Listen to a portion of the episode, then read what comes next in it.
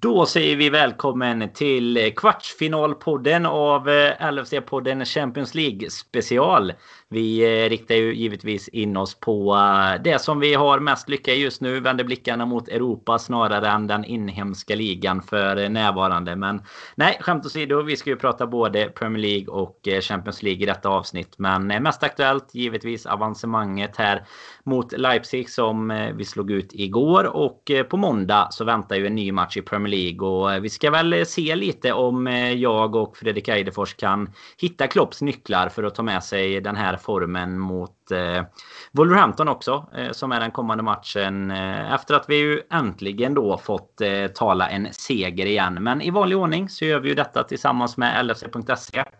Det är där du hittar den officiella svenska supporterklubben. Och eh, i dessa tider så gäller det ju att ha en eh, Liverpool-vän och verkligen klamra sig fast hos. Så eh, ja, där hittar du tävlingar, nyheter med mera. Men framförallt så tycker jag att du ska gå in och bli medlem så att du verkligen är en del av den här röda Liverpool-familjen. Även om vi ju tyvärr i dessa tider inte riktigt har samma möjligheter att träffas och sådär som vi brukar ha. Men eh, det ska väl bli bättre tider där också. Precis som det ska bli för Liverpool i Premier League-spelet. Så eh, in på LFC.se, fixa ett medlemskap och eh, häng med helt enkelt. Och om en liten stund så ska jag också välkomna in Fredrik Eidefors ska bli eh, en ynnest faktiskt att äntligen få prata Liverpool-seger igen. Det eh, har ju, eh, vi har ju varit bortskämda med det de senaste åren men just de sista veckorna och eh, ni som hörde mig och Robin Bylund i senaste avsnittet insåg ju att det var tur att vi vände den här skutan nu för äh, deppigare än så jag hoppas vi väl aldrig att det ska bli igen. Men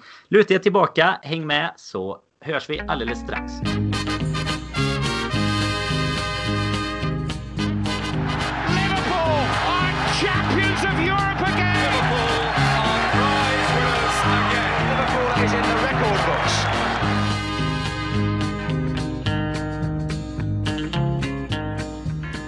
Så Fredrik, seger, avancemang, ja, livet leker eller hur, eh, hur är det i Göteborg? det är slask och skit eh, rent annars. Jag är pisseblöt om fötterna när jag kom till jobbet idag men det, det gjorde ingenting med tanke på vad, vad vi såg igår som sagt. Så att, eh, nej, det känns som du säger jätteskönt att kunna prata en, en seger igen. Det är ska nog bli en lite mer positiv podd än vad det var senast som sagt när du och Robin spelade in. Jag kan säga att jag hade låtit likadan om jag hade varit med i det avsnittet. Så att där eh, hade det inte riktigt varit någon stor skillnad. Men eh, frågan är hur, eh, tänker hur det lät då senast, hur det hade låtit om vi faktiskt spelade in den gången efter Burnley-matchen som var tanken ja. där på kvällen. Men den, av, den, den idén avvecklade vi ganska snabbt. Den, så att, ja, nej, men annars som sagt, det är, det är rätt bra faktiskt. Det är skönt som sagt att sitta och prata om en seger och det finns, jag tycker i alla fall, väldigt mycket positivt att prata om från den matchen igår i alla fall. Så att fortsätter det så här så kan, ju, kan det bli lite, lite spännande här framåt våren. Det är, det är min förhoppning i alla fall. Så att jag, jag sitter med spänning och får höra lite vad du har att säga såklart om, eh, mm. om gårdagen också. Men eh, jag förmodar att du är lika, lika glad som jag idag va? Ja, men det är jag väl. Alltså, det, är, det är ju lite lättare Utöver slasket såklart. Ja, men precis. Slasket har även eh, skickats från Göteborg ända in till Borås in i landet också. Så eh, vi, vi sitter med samma skit här. Men det, det gick ändå och uh, jag gled lätt över snön i morse när man hade det med sig i alla fall. Det var ju jag och Robin var ju lite inne på det sist. Alltså till att börja med så är det ju något väldigt speciellt i att spela in ett avsnitt på liksom slutsignal nästan. För man, eh, man, man, har ju en hel del känslor som liksom bubblar uppe vid ytan. Vi spelar ju allt som oftast in på måndagar. Eh, är ju lite standard sådär. Nu spelar vi in en torsdag i och med att vi hade Champions League-match igår. Men man har i alla fall oftast fått kanske ett dygn på sig att liksom bearbeta alltihop och, och sådär. Och, och givetvis har vi ju varit lite bortskämda de senaste åren med att vi oftast har fått diskutera glädjeämnen poängen liksom. Men när det blir liksom den sjätte raka förlusten om man ska sitta och, och, dra den och det är liksom tre av dem är mot eh, liksom bottenlagen i ligan då eh, nej då var vi eh, lite dystopiska verkligen det, det får man ju säga och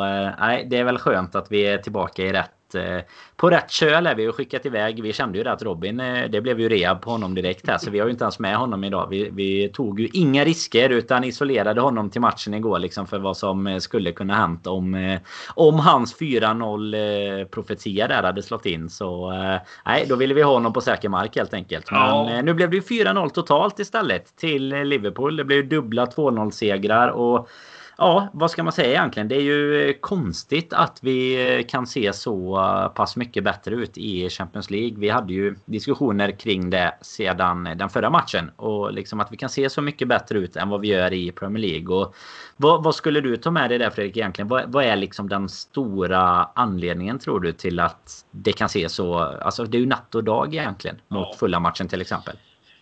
Jo men alltså jag tycker det är en ganska ganska simpelt svar. Inte för att ta, ta ifrån någonting i din fråga i det här fallet, men det är ju att de här lagen eh, de, de står så djupt och eh, eh, erbjuder egentligen ingenting framåt. Och vi har ju märkt det tidigare att det tyvärr ibland inte krävs mer än en, en chans ibland för att, för att få hål på oss. Och vi kräver ju jättemånga chanser snarare för att göra mål framåt. Och det är, kollar man på ett sånt lag som Leipzig så är de ju inte gjorda för att sitta tillbaka och, och, på det sättet. Utan de gillar ju att gå framåt med spelare och det såg vi inte minst igår.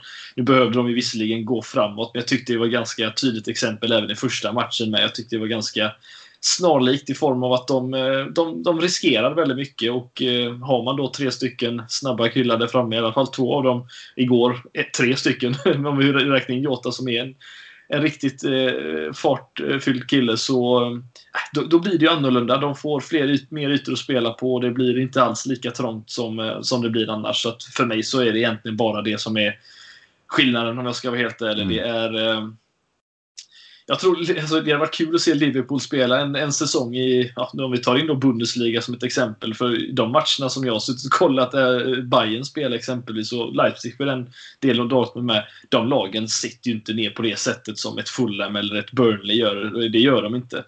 Men, eh... Sen är det så svårt tycker jag. Alltså, för det, det är ju så här, man, man, kan ju ändå då ge, alltså man kan ju ge Scott Parker och Fulham alltså så här att nu, nu tycker jag i och för sig att de kanske var lite mer, alltså i alla fall försökte vara lite mer ja. offensiva än vad typ Brighton och Burnley och så gjorde. Det är väl tack vare snabba kontringsspelare och sådär. Men grejen är att du, du kan ju ändå så här fan, kan du titta på de matcherna och se att ja, men det här funkar ju mot Liverpool och annars kommer vi bli spelade av banan. Då kan man ändå ge dem att, att de spelar så tråkigt. Sen är ju problemet för dem är ju att det kommer aldrig kunna hålla i längden. Så att det är väl där till exempel en sån som Nagelsmann kan jag tycka. Alltså du har ju ändå du har ju mer framtidshopp med ett Leipzig som ändå försöker spela sitt spel och ställa ut liksom sin... Alltså de har sin modell. Du kommer aldrig kunna bygga din modell. Eh, Sean Dyche kanske då, han är, väl, han är väl den närmaste liksom som har lyckats med det. Men ändå bygga hela Burnley-modellen på att eh, bara spela grisfotboll helt enkelt. Men, eh, och de har väl kommit fasen åtta eller någonting nästan någon, någon säsong. Men det går ju kanske något år. Men eh, nej, jag är väl helt inne på ditt spår. Det var ju det vi pratade om sist egentligen också efter den första matchen då. Att eh, lite naivt kanske att spela så mot Liverpool. Jag menar vi får ju rätt rejäla ytor på våra spelare som, eh, som behöver de ytorna. Precis som du är inne på.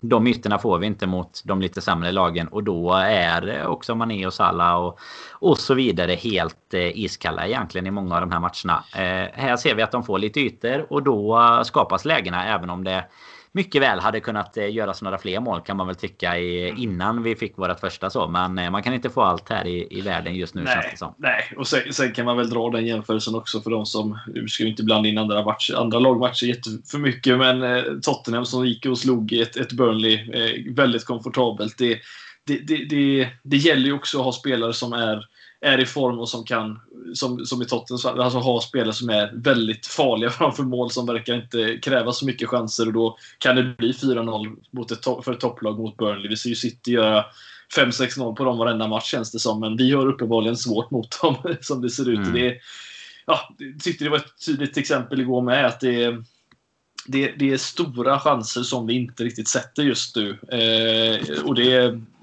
då vinner man inte jättemycket matcher heller i slutändan när man inte kan sätta sina clear cut chances som, som man säger då i England och det, är, det har inte varit jättebra men eh, ja, vi fick ju till det igår i alla fall och, och var effektiva och ytterligare en hållen nolla vilket är fantastiskt kul så jag satt väl där igår och funderade på när, när man senast satt och ett dubbelmöte med hållna nollor faktiskt och jag drog mig tillbaka till måste vara Porto va?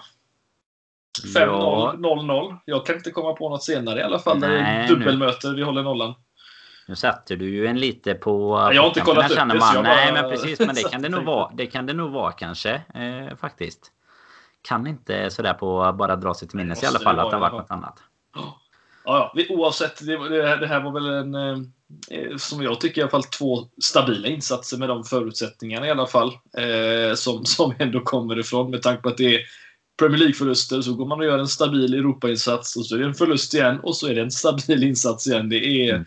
Mycket fascinerande men eh, det finns väl andra grejer där jag tror eh, vi får komma in på här ganska snart som, eh, som är en faktor till det. Mittfältet. Mm, Nå något sånt där. ja, men vi, det, det, har vi pratat om många gånger och sådär. Eh, det, det har ju varit, alltså ju längre den här förlustsviten har eh, gått så har man ju liksom hittat... Först kunde man gömma sig bakom någon skada och lite sådär men, men sen har man ju liksom insett att okej okay, det är något mer fundamentalt som är problem här och, och sen har väl, eh, tror jag, liksom hela liksom Liverpool eh, ja, vad, vad, känns som hela basen liksom på både sociala medier och allt möjligt sådär har ju ändå varit lite så att man kanske ska spela. Då har det varit diskussion även om Henderson såklart med Fabinho nu då som eh, Henderson är fortfarande borta. Men att man ska spela honom på mitten och hellre då lite off offra mittlåset om man nu får säga så. Nu gör ju Nat Phillips en, en fantastisk match för att vara Champions League-debut liksom. Det, det går inte att säga något annat än. Men Får just säga, har du sett hur han har hyllats efter den här matchen? Ja, ja, helt otroligt. Helt, han fick ju man of the match också av, det kanske jag inte. Jag hade nog inte gett den till honom. Men eh, han, han är ju där och, och krigar såklart. Men jag hade gett ja. den till Fabinho. Och han är ju där. Alltså han är ju... Ja, som Klopp sa efter matchen. Han, han vill spela nummer 6 och han ska spela nummer 6 och så. Sen har ju han behövts på annan position nu. Det, det kan man ju köpa liksom. Men den här matchen visar ju om någonting varför det är bättre att spela honom där han ska vara och eh, då hellre eh, som sagt då kanske offra mittbackspositionen lite eh, som det nu blir även om de skötte sig jättebra igår så sett. Men hade vi liksom i en kvartsfinal som kommer vilka vi nu än kommer möta vi kommer ju diskutera det lite sen och, och sådär också. Vad, vad vi kanske har för förhoppningar och, och sådär innan det lottas då nästa fredag är det väl? Det är lite mer än en vecka mm. kvar. Det ska ju spelas klart några matcher också. Då, då, då är det klart att då, då ser man väl gärna en Fabinho på mittfältet helt enkelt. Jag tror knappt att vi behöver liksom ställa frågan till varandra om vi, om vi tycker det eller inte. Men, men du får väl fylla på helt enkelt hyllningskören istället. ja, nej men alltså jag tyckte det var... Det, det, är så uppenbart också när man får upp en sån klassspelare på mittfältet. Och, och vi har ju suttit här och varit kritiska mot en Thiago exempelvis. Jag tycker att man kan blanda in honom i den här diskussionen med. Och även han har ju varit ute själv nu eh, nyligen och sagt att han inte alls har varit nöjd med sina insatser. Det ska han inte heller vara för det har varit väldigt mycket eh, höga Ja, inte ens det. Det har bara varit djupa dalar mer eller mindre från honom. Eh, nästan. Det har inte alls varit så bra man har förväntat mm. sig. Men nu med Fabinho uppe. Jag tyckte att de två igår var helt fenomenala på mittfältet. Eh, och vi ser ju en Thiago får en spelare bredvid sig som kan täcka upp eh, mycket. Det gör att han blir betydligt mer fri. Och vi såg ju dessutom honom vara uppe en flertalet gånger eh, och motta en passning. var det väl något läge han passade Salah där han borde kanske skjutit eller hittat mm. Jota på vänsterkanten i första halvlek. Men annars så tyckte jag att det såg eh, på mittfältet sådär dynamiskt ut som jag hade velat se det. Eh, Wijnaldum gör ju en sån där Wijnaldum-insats igen faktiskt. Så att mittfältet igår var ju riktigt, riktigt bra och det är ju som man säger Danne, det är där man vinner matcherna och det gjorde vi verkligen igår. Det var, det var jättekul att se, men framförallt att se hur dominant eh, Fabinho var igår. Och mm. Jag vet inte hur många tacklingar man kunde räkna, alltså, ja, lyckade tacklingar ska tilläggas, som man kunde räkna på honom igår och, och Thiago. Det var, nej, det var jättekul att se verkligen. Och, nu kanske man inte ska säga för mycket med tanke på hur det har sett ut i Champions League, Premier League då, men alltså kan vi få upp honom här nu, låta Thiago bli lite mer fri och ja, det, det kanske kan se bra ut. Jag vet inte, vad känner du? Nej, det är ju Wolves nästa i alla fall. Det såg ju jäkligt bra ut mot dem sist. Så det kanske kan vara ett mm. gott tecken. Liksom. Men, nej, men det du är inne på... Också.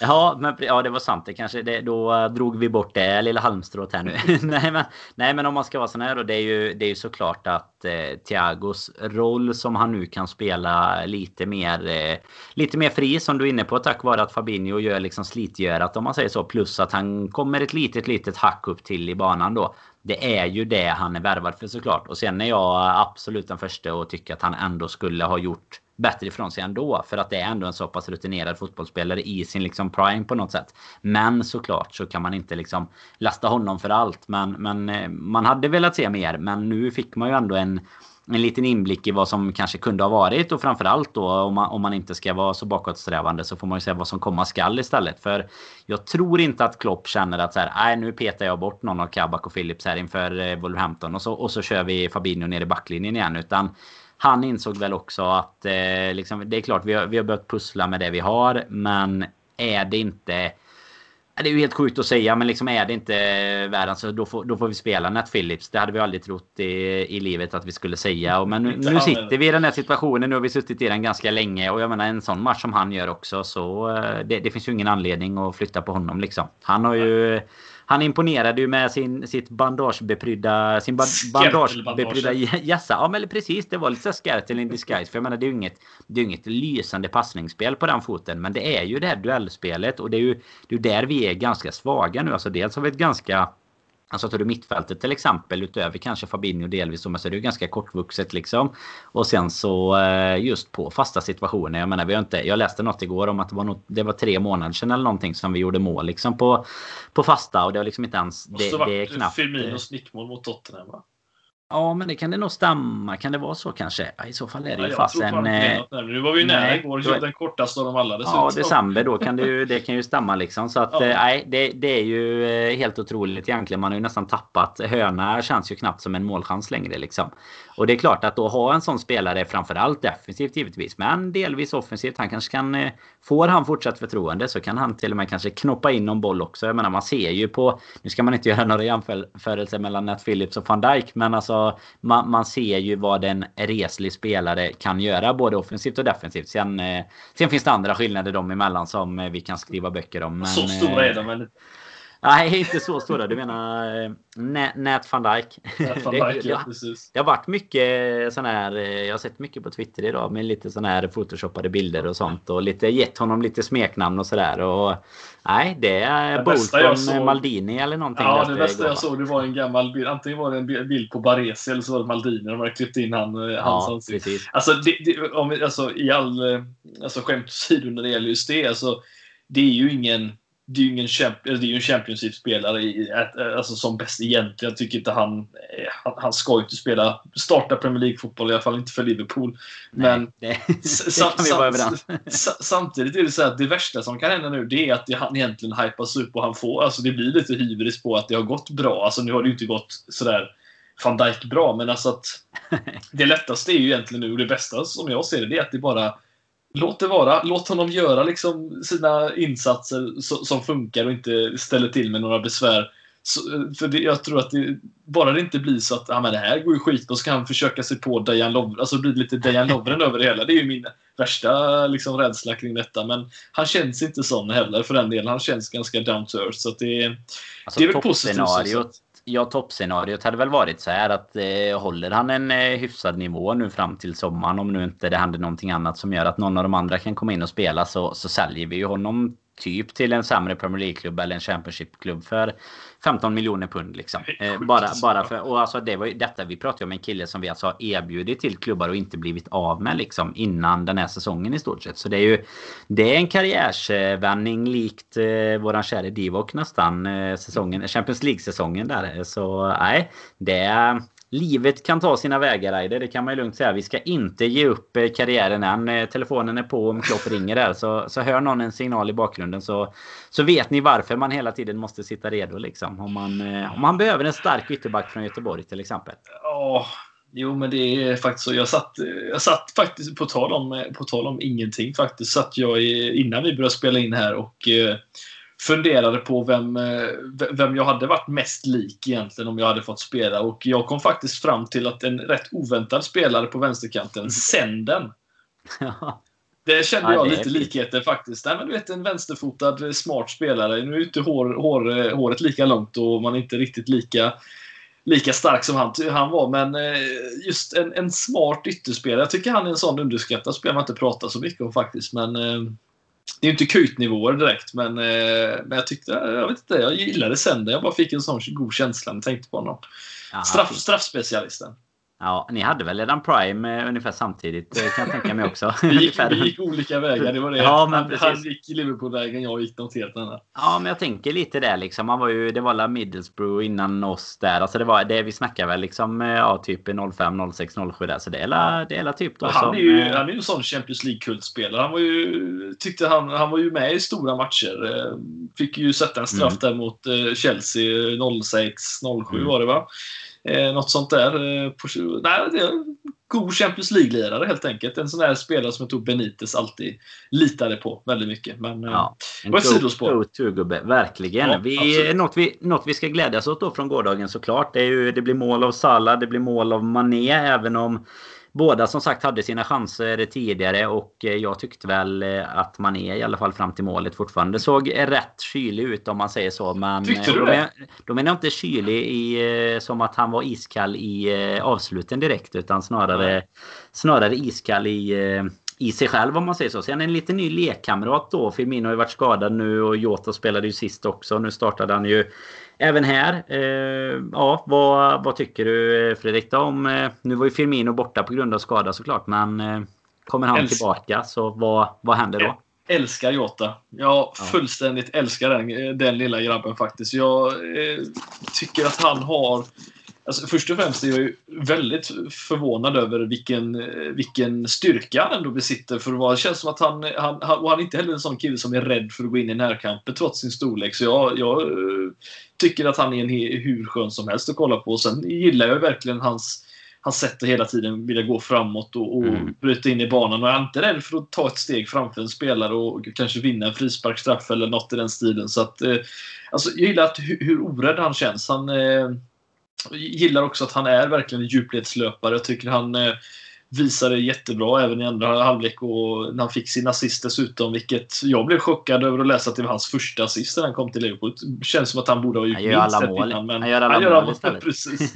Nej men jag är... Alltså, jag ser jättegärna de tre spela ihop tillsammans. Det är klart vi kanske ska sluta slå inlägg då, i alla fall höga inlägg. Men Mm det visar ju Divock i andra halvlek- andra halvlek att man måste ju inte göra för att göra assist på ett inlägg. Eh, det var nästan Trent-klass på det inlägget faktiskt. Men eh, nej, så jag, jag, är, jag gillar honom jättemycket och jag ser jättegärna att han eh, tillsammans med Mané då på den... Det känns som att de två väldigt ofta de bytte plats mellan varandra på vänsterkanten och i mitten och, och flyttade lite på varandra där så att det var... Och jag tyckte Mané faktiskt eh, såg, såg mer vän ut med bollen än vad han gjort på tidigare matcher, i alla fall i Premier League. Eh, kanske har med skobytet att göra. Jag tyckte han hade en ny färg på skorna som man inte brukar ha, men eh, Ja men det stämmer Ja, det- nog. Jag reagerar på det med. Du tycker Ja. inte på den Jovanovic-nicken han gjorde då i alla fall. Det är inte den du tänker på, den var vän med bollen eller när han drar den. Han träffar ju i alla fall bollen i backen liksom. Jovanovic missade ju hela bollen men ja. Den, eh, Ja, det, det var ju det- en... eh, Den highlighten vill man inte jämförelsen. bara se för sig liksom. jag tänk, Det är inte tänk ofta att- de två nämns i samma mening. Nej, men alltså tänk dig att vara fotbollsspelare i världens vackraste klubb och så det du är mest känd för är att du missar en boll när du ska nicka den, faller på magen Det är och tungt sen så faktiskt. lämnar du klubben. Ja, äh, det är fascinerande, men Ja, det finns Ja, de också. annars är det inte mycket likheten. Men, eh, nej, men alltså jag, jag gillar det jag ser av Jota. Jag tycker jag har, eh, finns mycket i, i honom som, eh, som vi behöver faktiskt i form av att det blir, det blir tre djupledslöpande spelare och han är inte jättedålig på att gå ner och droppa ner heller som Firmino, men framförallt är, är han ju betydligt snabbare i, när han väl tar löpningen. Han, eh, han är vad jag tyckte en gång i tiden att Samuel Eto'o var bäst i världen på. Det var från att stillastående bara plötsligt eh, ta ett steg och bara vara i, när han spelade i Barca framförallt. Bara Mm. gå, gå iväg och liksom lura en försvarare på det sättet. Och det är han fantastiskt bra på. Det är eh, Firmino inte alls riktigt lika bra på. Han är bra på annat, men eh, jag gillar den fronttrion. Jag hoppas att vi får se Mm. mer av den faktiskt här nu under Premier League-slutspurten också. Framförallt gillar man ju, eller jag tycker i alla fall om att det är eh, en solklar konkurrens om platserna. Mm, så det blir lite verkligen. så här, det blir, du kan inte bli and happy där. Och, så har det ju såklart varit för fronttrio. Nu har de ju inte behövt eh, de, de har liksom haft anledning att vara säkra på sina platser också. Eh, I alla, alltså de här tidigare säsongerna. Men, men absolut inte den här säsongen. Och då är ju snarare bristen på alternativ det som har varit vårt problem. Men eh, när det blir ett så här solklart alternativ som Jota var redan innan han skadade sig så Eh, alltså jag är mest förvånad över egentligen att han har fått sånt inflytande så fort. För jag menar det, det är klart att man tyckte att det var, var en bra värvning och sådär men fortfarande inte det, det, var ju liksom inte en, en Thiago-klass på den värvningen om man säger utan det är ändå så här Wolverhampton och han var inte helt supergiven där heller. Sen, alltså det man hade sett av honom var ju ändå att man visste att han gillade att utmana och visste att det är någon som kan erbjuda något extra. Men precis som du är inne på där så har man nästan chockats lite av hur Alltså hur mycket mer han verkar kunna erbjuda än vad vissa andra gör i, i många tillfällen. Och att han ändå kan hålla en sån hög nivå på det hela tiden. För jag blir också mest imponerad av det här att han verkligen hela tiden vill framåt. Och jag tror precis det är vad vi kommer behöva i ligan framöver nu också. Mot de här lagen som, som är lite lägre stående. Alltså att du har någon, alltså som, som Mané också har varit när han nu inte har liksom... Eh, ja, innan han bytte skor här nu igen då i alla fall. Liksom, att, han, att han inte... För han har ju också varit den här som har kunnat stå still, utmana sin gubbe och ändå alltid dra sin gubbe. Alltså oavsett om de vet precis vart han ska gå, vad han ska göra, så tar han sig förbi. Och eh, vi måste ju ändå nämna det. Hans, eh, det är ju faktiskt eh, Jotas ersättare för dagen där, Divock Origi, som kommer in och gör... Eh, ja, men det är en månad kvar till påsk liksom, men ändå uppstånden från de döda så kommer han ju in och gör ett helt otroligt fint eh, assist efter bara typ 2-3 minuter. Nu var det ju nära, man var, han ju bli lite orolig att det skulle bli någon, någon VAR-offside, något litet hår på knäskålen där som skulle ha stuckit fram för långt på Mané. Men eh, nej, välkammade benhår som han har så klarade han sig på rätt sida och nej, Origi eh, får man ju ändå ge det att han kom in. För man kände ju lite då när han kom in att ja, nu, då, då har vi liksom, eh, då, då är matchen, då känner Klopp att det är, klart i alla fall. då behöver vi inte vara så oroliga. Nej, det är precis vad det betyder faktiskt. När han kommer in då, då, har man antingen gett upp eller då finns det inte mycket mer att göra. Det, nej. Ja, nej, han, han gjorde det bra, men jag tycker vi faktiskt ska i det här fallet eh, ta och hylla lite eh, Mané faktiskt. Om man ska eh, ta tillbaka lite det som vi har sagt att han har varit så bra på. För jag läste faktiskt en statistik som var rätt intressant. Det är bara att det finns en spelare i, i Champions League sedan Mané gjorde sin debut 17-18 då, som han faktiskt gjorde, som gjort fler mål i slutspelet i Champions mm. League sen han. Och det är en, det är en och det är Ronaldo. Ja. Och det är ett mål mer. Han har gjort 13, ja. Mané har gjort 12. Det är eh, alltså det är helt makalöst vilken eh, Champions League-spelare han egentligen har varit för Liverpool. I alla fall i slutspelet sedan han kom. Det är ju, vi pratade om det här innan att 17-18 var ju ändå första säsongen eh, med Champions League med Klopp. Och eh, där gick vi ju långt och där hade vi ju alla de tre där framme som gjorde öste in mål i Champions mm. League. Mm. Inte bara i, i gruppspelet utan även i slutspelet. Så att det är, det är faktiskt en statistik som, som jag tror är lite överraskande för många att han faktiskt har gjort så många viktiga mål. Eh, för det blir det ju alltid när det är slutspel. Det är ju sällan det inte blir ett viktigt mål där. Så att, eh, nej, nej, det får vi ge lite credit faktiskt. Och får vi faktiskt nämna det också att det här eh, sista målet där blev ju faktiskt det hundrade Champions League-målet under mm. Jürgen Klopp, vilket också är någonting värt att nämna. Det finns ju några mål att, att ta på det där, om man säger så. Ja, och framförallt tycker jag så här att vi kan ju, vi kan ju liksom bjuda in folk lite till den diskussionen vi hade innan. För då när vi konstaterade ju att vi, vi får eh, diskutera det lite att det är 100 mål gjorda så, så började vi ju liksom räkna att okej, okay, men hur många, hur många säsonger är det egentligen vi har spelat? Ja, nej, men då är ju första Champions League-säsongen med Klopp är ju den när vi går till final och förlorar.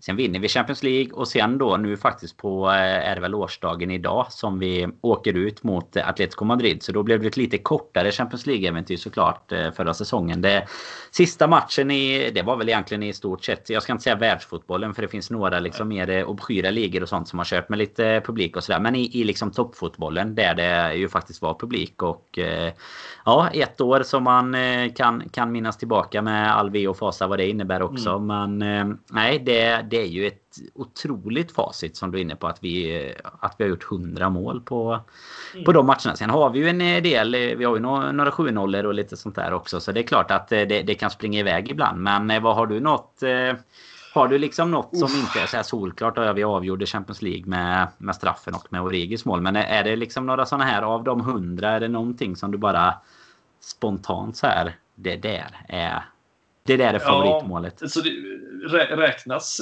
kval, eh, kvalmålen här? Det är ju frågan. Det borde de göra va? Ja, det vet jag faktiskt inte. Man har ju inte suttit och granskat det. Men det borde ju göra det eftersom det är ju ändå Champions League liksom. Jag slänger in då en och börjar med som jag har tänkt på väldigt mycket sedan den faktiskt, det här målet skedde. Jag, hittar jag ett bra klipp på det så tycker jag vi lägger ut det på vår Twitter. Men det är, det är i så fall eh, hemmamötet mot eh, Hoffenheim där i kvalet. Där vi gör ett mål. Eh, jag tror det måste vara Emre Can som gör det målet. Eh, det är sånt där från egen backlinje. Det är verkligen en sån där perfekt passning eh, fram till Ja, ja, vi får nästan, jag kan inte förklara, vi får nästan lägga upp det. Det är ett sånt där klassmål rakt igenom där flera spelare är inblandade. Och så chip över till andra och där kommer Emre Can och, eh, och bredsidar in den. Det är ett sånt mål som eh, verkligen, det var heavy metal fotboll på ett, på ett vackert sätt kan man säga. Det, var, det gick snabbt, det gick eh, undan, otroligt undan där och de hängde ju inte alls med. Det var väl Nagelsmann som var tränare då med för, för övrigt. Mm. Men, eh, så att, där har vi gjort några mål på honom. Men eh, Alltså, det är ett sånt mål som jag tror många har glömt av, men den tycker jag vi ska fräscha upp minnet på eh, lite till. Men annars så håller jag ju ett av mina absoluta favoriter. Det är ju Oxlade Chamberlains eh, långskott mot City i ja. 3-0 matchen på hemmaplan. Alltså, den... Jag kommer ihåg det så väl, inte bara för att kommentatorerna, de svenska kommentatorerna i form av Glenn Strömberg så det, var, eh, så att ja, det, var... det, det, kan du inte bara komma ihåg av den anledningen. För det räcker ju att bollen är på väg ut mot hörnflaggan typ. Så bara, ja. Nej, men alltså, den, den matchen i sig, alltså, knäpper ja. de där på näsan med, med 3-0. Men framförallt då det 2-0 målet. Den bollbanan och den... Alltså, det, det, det, är så vackert på så många olika sätt. Och så framför The Cop och Nej, den håller faktiskt ett, ett riktigt högt... Den håller jag riktigt högt. Kanske eh, högst upp nästan, eh, vill jag nog säga. Det finns ju några mer, men du får gärna ta någon här innan jag fyller Nej, på. Men vet, du vad, vet du vad? Att jag faktiskt ryser lite när du pratar om målet. För det är ju det är ett otroligt eh, mål. Det är ju det första, tycker jag, som kommer så top of mind också när man mm. pratar om det. Och det börjar ju redan med det motlägget som det är väl Milner som, ja, vinner. som vinner, om man nu kallar det så. Då, så går den till Oxlade. Han, han liksom bara lägger upp den i stort sett. Eller alltså skapa sig ett läge och så bara bollbana rätt i mål. Sen ett som, alltså jag kan, kan inte riktigt vara men jag tror att det är 3-0 mot Porto där i 5-0-segern på bortaplan. Eh, riktigt kusligt att båda de här målen har jag ju sett tillsammans med Robin Bylund vid, vid min sida. Det är ju, verkar har vi inte honom här och nämna Nej, det verkar ju vara en bra go-to att eh, jag och han eh, kikar matcherna ihop i alla fall när, när man kikar på det så. Men jag tror att det är 3-0 målet som man är också faktiskt lite det som jag gillar med det. Det här klockrena vet, bollträffen. Alltså dels spelet innan men sen också det här klockrena. Det är ju någonting... Är det han gör hattricket eller? Ja precis, det är i den matchen han gör hattrick. Jag tror att det är det andra det av dem. Målet. Ja, 3-0 mål. Nej, men han, jag tror att det är hans andra. Jag tror att det är hans ja. andra. I, ja, vi, vi, får, eh, vi får Kjell, eh, ja. vi, som, vi har ju tyvärr inte förberett den här utan du Nej. lobbar ju upp den lite här ja. nu till mig. Så, men eh, jag tror det är hans andra i alla fall. Men det, det, vi, jag får kolla igenom highlightsen sen bara för att minnas tillbaks vilka fina tider det där också var. Sen är väl, alltså vi har ju några av de här mer vad ska man säga, typ avgörande målen. Alltså du har ju ett annat mål om man då tar City. Så det här ja, Salas, du vet när han, när han chippar över den där när bollen, du vet man är nästan har ett läge. Sen chippar han in den och så står han bara där och, och gottar sig framför publiken liksom. Eh, nej, det, det finns alltså, många av de här hundra. Jag kan ju bläddra faktiskt förbi en statistik där som visar sig att Salah har gjort en fjärdedel av alla de här målen. Ja, de hundra så är det 25, 25 gjorda av eh, vår kära egyptier alltså. Det är ruggig statistik. Ja, vad är han då? Fem ifrån Gerard va? Ja, det är något sånt va? Ja, ja, precis. Alltså, vi, vi, får ju, vi får ju faktiskt väl säga att vi, nej, vi har inte glömt Origis mål mot Tottenham eller Salas, eller eh, ja, Origis mål mot Barcelona för den delen heller. De är ju så uppenbara eh, i slutändan, men det är, det är sådana här, sån här mål som du nämner, det är egentligen de som man kommer ihåg på ett helt annat sätt för att de, eh, de betyder något annat. Alltså, de var ändå vägen dit på något sätt, alltså till en final eller till en vinst som gör att de här målen var möjliga. Det får man faktiskt inte glömma av. Men eh, nej, det finns, det finns en hel del. Jag, Precis, man hade ju kunnat lobba upp som du säger varje gång. Hade man kunnat säga Aurigis 2-0 mot eh, Spurs för att det var ja, avgörande. Ja, men, men eh, nej, nu försöker vi väl gå lite utanför boxen på det ja. sättet i alla fall. nej, men sen, sen, måste jag säga att ett annat mål, i, om vi ska nämna den Barcelona-matchen som får väl klassas som den mest eh, klassiska av matcherna i alla fall när det gäller eh, Champions League-kvällar eh, med Jürgen Klopp på ett sätt. Så Wijnaldums 3-0 mål. Ja. egentligen mest av alla känner jag. För där, där betyder det ändå att det var lika. Att vi hade vänt, eller ja, kommit ikapp framförallt då. Men Exakt. hela grejen att det var knappt, det var ju inte ens en minut ifrån att han hade gjort 2-0.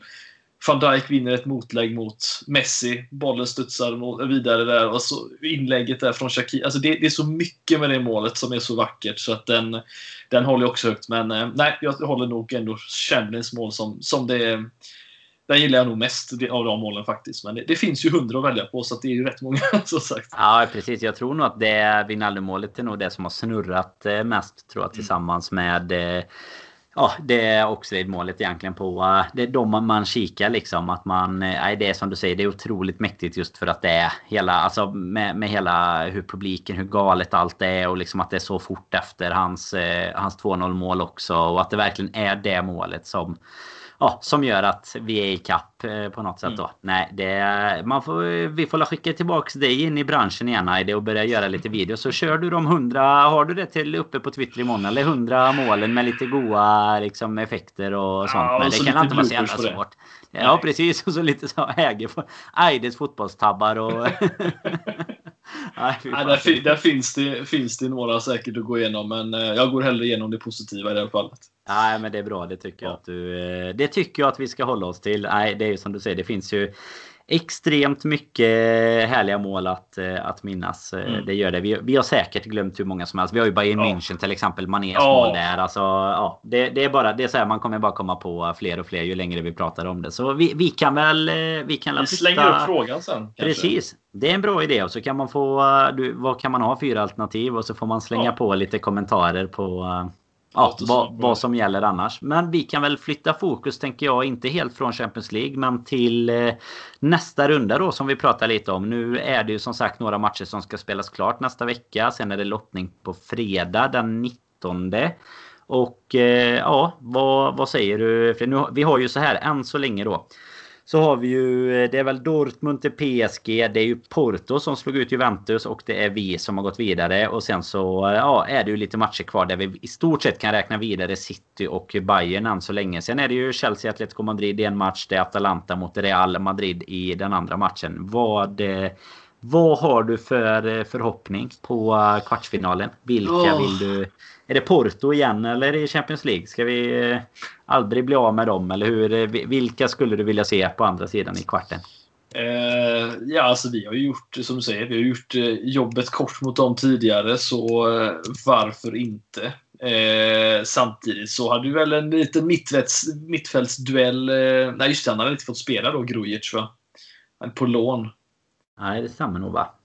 Eller jag vet inte hur det är i Champions League, men oavsett. Nej, Porto säger jag inte nej till. Jag tror fortfarande vi har, eh, har övertag på dem eh, oavsett vad, eh, vad de skulle säga efter deras insats här, som för övrigt var väldigt galen mot, mot Juventus. Men eh, det annars så känner jag väl att eh, vinnaren mot, eh, av Real Madrid och Atalanta skulle nog vara ganska ganska lättsam också. Ja, lättsam. Mer lättsam än, än de andra. Jag ser ju jättegärna inte City eller Bayern. Alltså, de vill jag ju jättegärna inte möta. Det är, hade varit fruktansvärt hemskt. Men eh, jag, jag ser väl eh, Porto som ett väldigt bra alternativ. Men annars så vinnaren mellan Real och Atalanta. Vi, någon gång ska vi få våran revansch mot Real va? Mm, ja, absolut. Jag tycker att enda skulle nu Atalanta gå vidare då så är det ju lite tråkigt just för att man har mött dem redan. Det spelar ju mindre roll såklart egentligen. Men, men lite bara för att man liksom har Ja, det hade väl varit perfekt för honom. Sen Real som du säger hade väl... Eh, det, det hade ju varit en otroligt eh, mäktig match om inte annat. Sen är väl... Ja, på pappret får man väl gissa att det väl då är eh, Porto som man kanske kommer att föredra. Även om de nu slog ut Juventus såklart. Men som du säger, vi har ju haft våra duster mot dem tidigare och, eh, och löst det bra. Så eh, nej, jag vet inte. Även ah, man, man, vill väl inte, nu vet jag inte om de kommer gå vidare eller inte, men Atletico Madrid igen för att få en revansch där. Men det är ju inget roligt lag Nej, att spela mot. Alltså det är ju den alltså. destruktiva alltså. fotbollen från... Det är väl det, de är väl ett av de lagen vi kan ha pratat där om i början som faktiskt har lyckats med en destruktiv fotboll över lång tid. Liksom. Det är en, Simeone är en av dem som har, eh, har löst den eh, biffen där. Men mardrömmen är väl egentligen, eh, eller på något sätt tycker jag för mig, alltså City hade jag inte velat möta. Och Bayern är ju Bayern. Det är väl så. Ja. P alltså. Dortmund hade ju varit rätt fett just. Man vet ju hur det var i... Nej, nu är det ju ingen publik i och för sig. Det, jag drömde mig bort här till svunna tider hur det var i Europa League. Men det är ju fast det har varit katastrof att möta dem nu när det inte är någon publik. Det, ja. skicka den matchen till nästa säsong istället. Och så, eh, och så får vi ta någon annan nu. PSG är också något sånt man bara vill slå ut bara för att de är så jävla tråkiga. Men... Ja, det är inte. många lag man inte vill möta, men som sagt, möter vi Dortmund så får vi väl se vår nästa, den nästa spelaren, nästa nummer nio då, eh, till, i Liverpool förhoppningsvis, Haaland. Ja, det hade varit, det hade varit en dröm att få in en sån spelare som eh, lever på att göra mål och helst skotta vad han öser Ja, det... jag tror att det blir någon... Eh, det, det, har gått lite för bra tror jag. Så även vi har ju Nat Vi är på topp. Precis. Nej, men det är så här, vi är ju såklart på toppen av näringskedjan också. Men alltså det, det ja. luktar ju något så här Real eller någonting eh, som nästa. Ja, så är det. Eller United för, för cashen eller någonting. Ja. Det, Ja, jag vet inte. Det, vi kan slå ut honom. Vi kan passa på med det. Men vad ska ja. vi klubba? Ska vi klubba Porto då? Eller är det, Porto är det tar vi väl... Eh, ja, men jag, jag, tar nog gärna dem. Alltså, de är rätt grisiga att möta dem också faktiskt. Jag tror inte det finns något lag som inte är grisigt kvar här. Eh, vi är väl de som är för snälla egentligen. eh, men, men, nej, vi säger väl Porto då. Jag, jag, hade heller, som jag sa, då, inte haft något problem med Real Madrid eller Atalanta, vad det nu blir där. Men jag ser gärna en, en rätt omgång och så får vi se så lätt som möjligt. Får vi se om de andra lagen kan slå ut varandra. Men eh, känner man Manchester City rätt så lär väl de åka på eh, typ Porto eller något sånt där. Eh, det är ju de som alltid brukar hamna där till slut.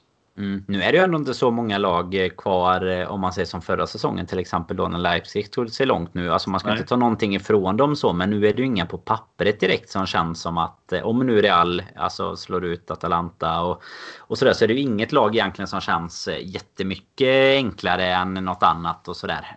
Det, det, är många, det är ju liksom stora lag som är kvar om man säger så. Det, ja. det får man ju säga. Men Utan vi tar publik väl... så, är det ju, så är det ju vad det är. Ja, precis. Lite så är det ju. Faktiskt. Det, det är ofta där man sitter när man sitter och väljer vilka man helst skulle möta. Så det är klart att då är det ju typ så här, ja men Dortmund hade varit coolt av den anledningen. Nu är det ju som du säger. Nu, nu är det vad det är och eh, tyvärr så blir det väl så fram till i alla fall eh, sommaren här. Det, det kan vi ju räkna med. Precis. Ja, men du sa det sist, eh, eller sa det innan Aida, att sist då när vi mötte Wolverhampton däremot, om vi nu ska ta lite Premier League också i, eh, vi försöker hålla oss borta nu eh, såklart, men vi, vi måste ju toucha det ämnet också. Nu är det ju Wolverhampton i nästa match och och sist så var ju det faktiskt en, eh, en angenäm uppgift. Vi hade publik på plats igen. Livet eh, var, var på väg åt rätt håll kändes det som. Och och Liverpool var på väg åt rätt håll. Eh, eller någorlunda i alla fall. Det var innan vi liksom började med, med hela våran förlustsvit och kryss och allt vad det var. Det blev en 4-0 hemma. Det var början på december. Det var Salah, det var Vinaldum, det var Matip och sen var det ett självmål av Semedo också som fastställde det resultatet. Nu Wolverhampton har ju inte riktigt imponerat på samma sätt som de gjorde förra säsongen. De parkerar 12 just nu. Ligger liksom lite i så här något sorts ingenmansland. Lite, eh, ja, åtta poäng bakom oss men en bit upp till liksom då de lite mer framskjutna positionerna. Men även då eh, 10 poäng typ eh, ner till nedflyttningsstreck och sånt där. Vad, allmänna känslan. Det är bortaplan till att börja med. Så vi behöver ja, det är inte, positivt. Det är inte hemmamatch i Budapest och det är inte... Liksom, eh, ja, det, det känns ju som att det, det, är i alla fall en bra förutsättning till att börja med. Ja. Nej men alltså jag eh, hade varit med i förra avsnittet som ni spelade in så hade jag ju sagt det som jag har sagt till många andra att jag är, jag är livrädd att kolla på tabellen. Alltså det är det, det, det, tar, det tar ork att göra det, alltså, för det ser så extremt illa ut. Eh, jag trodde verkligen inte att eh, det skulle gå så långt. Eh, hela tiden inför varje match så sitter jag också och tänker att ja, men, snart kommer vändningen. Alltså något i den stilen. Så, så sitter jag hela tiden och tänker. men alltså, nu handlar det ju bara om att vi måste få upp, komma upp i, i, alltså i nivå. Det är, ju, det är ju det som är grejen. Vin, vinna matcher och eh, ju, har ju varit enklare sagt än gjort i slutändan. Men det ser så illa ut nu så att, och framförallt då så har vi ju fått vissa lag en match mer spelade dessutom, det, vilket också är lite oroväckande. Vi har ju två mindre, två mer än Aston Villa som ligger bara tre poäng bakom oss och då mm. är vi nere på nionde plats plötsligt. Och Sen vet vi att det kan gå snabbt. Alltså, vinner vi bara... Alltså, det, min, min förhoppning har varit att vi kanske går och gör en, en startar med att vinna en, två matcher i rad. Om man bara kan göra det och få de här sex poängen och så är man uppe då på 51 och då kanske något annat lag. Det är ju något eh, London-derby här till helgen har jag för mig och eh, eh United möter West Ham och, och, lite sånt där. Så det, alltså, kan man bara vinna i rätt läge, då, då kan det ju hända saker. Vi, jag tror ju fortfarande att fjärdeplatsen är en möjlighet, men det är eh, det är jobbigt då när ett lag som mm. Tottenham börjar hända lite grejer och vi ser ju West Ham ångar ju på som om de aldrig gjort någonting annat, vilket är också väldigt konstigt. Och jag tycker ändå att Chelsea känns, de är ju i ett sånt läge också när de har fått en stabilitet med Tuchel nu och de verkar vara svåra att göra mål på. De är i ett bra läge för att bara vara tio matcher kvar i, ligan. Så det är, eh, vi måste verkligen vända på det och bara börja vinna matcher. Alltså det, det, det låter så himla klyschigt att säga det. Man säger det väldigt ofta i hockey. Ja, vi måste börja liksom göra det grisiga och vinna på de här matcherna. Och det är det vi behöver göra nu. Vi behöver bara ta poäng. och eh, det hade varit eh, fruktansvärt jobbigt att, att se oss eh, fortsätta den här negativa trenden i ligan. Men samtidigt bortaplan, det är där det verkar hända någonting. Det är ju, det är ju faktiskt så. Ja, lite så är det ju. Och sen, sen i och för sig då den, den vi eh, Ja, den, den vi vann där, det var ju Sheffield United då. Det är ju kanske inte världens bästa måttstock. Vi hade ju faktiskt förlust borta mot eh, Leicester innan det också. Mm. Och eh, innan det då så var det ju West Ham och Tottenham borta där i, i London i slutet på januari där vi tog två raka segrar. Men jag vill inte göra dig mer besviken. Men eh, du, du gick till och med lite förhastat där med två segrar så har vi ändå under 50 poäng. Vi har bara 49 då. Det, ja, räcker ju tyvärr inte ens till Chelsea just nu. Jag, jag såg oss på 45 poäng, men det är ju 43 precis, vi har såklart. Det är lite önsketänkande, men det var ja. Tottenham som, som låg där på sjunde plats. Du eh, behöver att köpa en sån här eh, iPhone som är max. Eh, så att du får se Just hela tabellen nu. Nej, men det som du säger, tyvärr oroväckande är ju att många lag runt oss har ju lite färre matcher spelade också. Så att eh, Robin har redan eh, sagt att eh, säsongen är över i ligan i, i förra avsnittet. Så det har vi konstaterat. Men det som, eh, som vi ändå får säga då det är väl att lite som du är inne på. Vi behöver ju ändå ha ett vinnande spår såklart. För att hålla även då ångan uppe i Champions League. Och nå så högt vi bara kan i ligan egentligen. Eh, givetvis lite lag som möter varandra. Det är väl, du pratar eller London Derby, det är väl Arsenal Spurs tror jag i helgen. Ja, och det är ju lag runt om oss. Eh, faktiskt. Och sen har ju vi Arsenal i matchen efter eh, Wolverhampton här. Så det är ju en bortamatch det med. Så att eh, nej, det gäller väl att vi börjar plocka poäng och jag vet inte vad eh, har du liksom någonting vad tycker du att Klopp framförallt kan ta med sig är det ja den, den det självklara svaret drar jag direkt Det är ju att Fabinho ska spela mittfältare men vad kan annars Klopp ta med sig från gårdagens match till exempel tycker du för att utmana Wolves nu då istället? Alltså jag tycker att i det här fallet så eh, var länge sedan jag såg oss prestera på en, en, en hög nivå och se farliga ut framförallt och skapa målchanser. Det är, eh, jag ser jättegärna att vi spelar samma lag och jag tror Klopp hade en liten tanke också när eh, man kollar vilka han byter ut. Nu har Jota precis kommit tillbaka då från, från skada och vi ser ju Thiago bytas ut ibland också i matcherna. Så jag hoppas ju att i det här fallet det betyder att de startar den här matchen. Jag ser jättegärna exakt samma lag spela eh, om, om det går. Eh, det är ett uppehåll inte... efter matchen mm. sen också kan vi ju nämna ett landslagsuppehåll eh, och då det är klart att eh, Ja, som, som du är inne på, om det går att spela dem. Men det, det bör ju gå. Vi har ju i alla fall ingen match som vi måste ta hänsyn till veckan efter till exempel. Nej. Eller någonting. Och det är ju så det har varit denna säsongen i stort sett. Det har ju varit många matcher varje vecka. Och man har behövt laborera lite. Men det känns väl som att vi borde kunna och ställa ja. ut samma lag om det nu inte är någon som har dragit på sig någon skada. Vilket Nej, inte hade precis. varit helt oväntat, men, men det är inget som har kommit ut än i alla fall. Nej, precis. Nej, men jag, jag ser gärna eh, samma lag eh, om, om det är möjligt. och eh, Wolves borta, ja vi har väl varit ganska framgångsrika där i, i Premier League de senare åren. Det har varit lite tajta 2-1 matcher, 2-1 vinster eh, och, och, lite sånt där. Men eh, jag känner väl att det här det luktar kryss hela vägen, känner jag. Wolves är ett lag som sällan vinner eller kryssar med, eller förlorar med st stora siffror heller för den delen. Förutom på Anfield då. Men eh, jag, jag, jag, ser väl att eh, det blir en ganska tight match, men att är vi, är vi tillbaka på, på banan igen med lite Champions League självförtroende så, så kanske det blir en, en, en 2-0 till slut. Det är ju min förhoppning, men eh, vi, eh, som sagt, jag tar bara en seger just nu Danne. Det, det är det enda jag tänker på. Mm. Vad, eh, vi kan ju nämna det nu. Körde vi faktiskt eh, lite back to the roots här med tävlingen i, i helgen. Vi var tillbaka på Twitter. Eller i helgen säger jag. Nu var det, det var onsdag igår. Det känns till och med som att det är helg här nu bara för att vi vinner matcher mm. helt plötsligt. Men eh, nej, det, vi var ju tillbaka på Twitter med tipstävlingen. Kommer ju flytta tillbaka in på Patreon här på måndag. Vi kände väl att det, nu var det en sån match. Nu behövde vi allt. Vi, all hjälp vi kunde få liksom i, i det här läget. Och, och köra ut och, och maxa allt på alla fronter. Men eh, Patreon.com LFC-podden går man ju in om man vill fortsätta vara med i tävlingarna. Det handlar ju både om tävlingar varje match såklart. Lite tröjor och hoodies och kapsar och allt möjligt som ligger i prispotten från Sam Dodds där. Vi har även eh, fantasy-tävlingar som eh, pågår och eh, vi har ju våra extra avsnitt också. Både vad gäller fantasy men även en hel del annat gällande Liverpool. Så in där och kika också. Och ska man då rygga dig Aide, är det då 2-0 man ska satsa på? Ja, det är det. Mm. Jag, ehm, jag måste nog säga att en, eh, du, du har en eh, bra känsla där. Jag 1-1 är liksom eh, vad min, vad min hjärna bara ploppar upp så här eh, direkt. Jag vet inte om man... Känner man sig negativ men jag menar vad fan ska man göra efter alla de här matcherna egentligen? jag tror väl dock, ja. vad, tror, vad har du för känsla där? Liksom Wolverhampton, det känns väl kanske inte som... Eh, alltså det, det, är ju inget, det är inget Burnley liksom som ställer sig och och bara väntar? Eller vad tror du? Tror du att de snarare tittar, alltså anpassar sig för att okej, okay, här, så här kan man spela mot Liverpool och plocka poäng? Eller tror du att de ändå är ett lag som vill spela sin typ av fotboll om man säger så?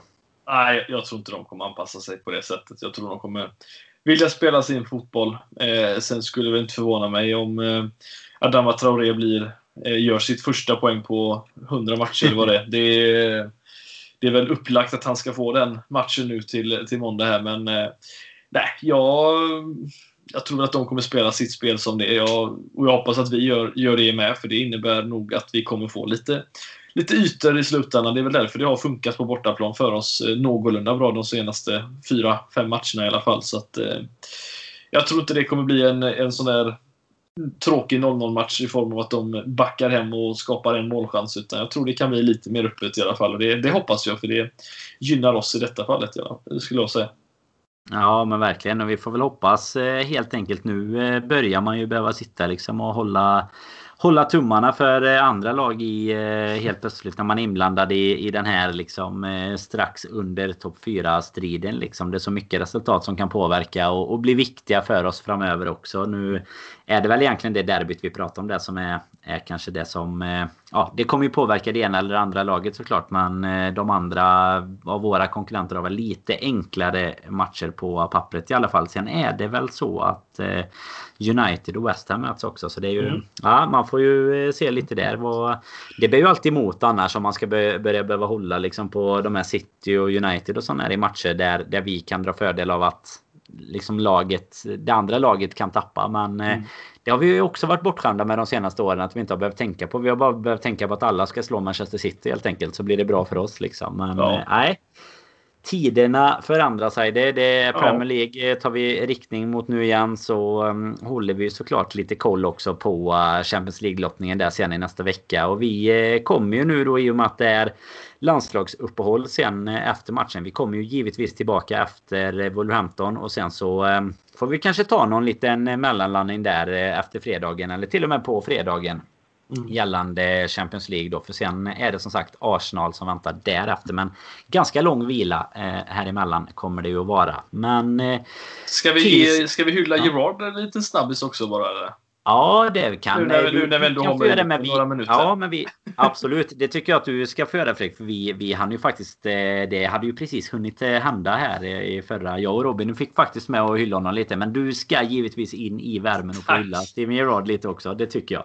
Ja, nej men det är, jag måste säga att eh, jag tycker att han eh, så, så, så någon skön intervju med honom där, där de, han frågade honom just om ja, Liverpool. Han hann knappt nämna Liverpool innan han sa lyssna, vi, vi finns ingen annan än eh, Klopp. Vi vill ha som tränare för Liverpool. Alltså ja. han är verkligen pratar ju som, en, som oss egentligen och eh, självklart är ju drömmen någon gång i framtiden att få, få leda eh, Liverpool. Han eh, tar väl lite lärdom kanske av vad, hur det gick för Frank Lampard möjligtvis. Jag hade ju absolut hatat att se honom komma till Liverpool. Och hamna i en situation där han har mycket att leva upp till direkt och hela den biten på samma sätt. Eh, så det hade jag inte gillat, men eh, jättekul att se honom lyckas såklart som tränare och eh, tycker inte du, imponerande facit.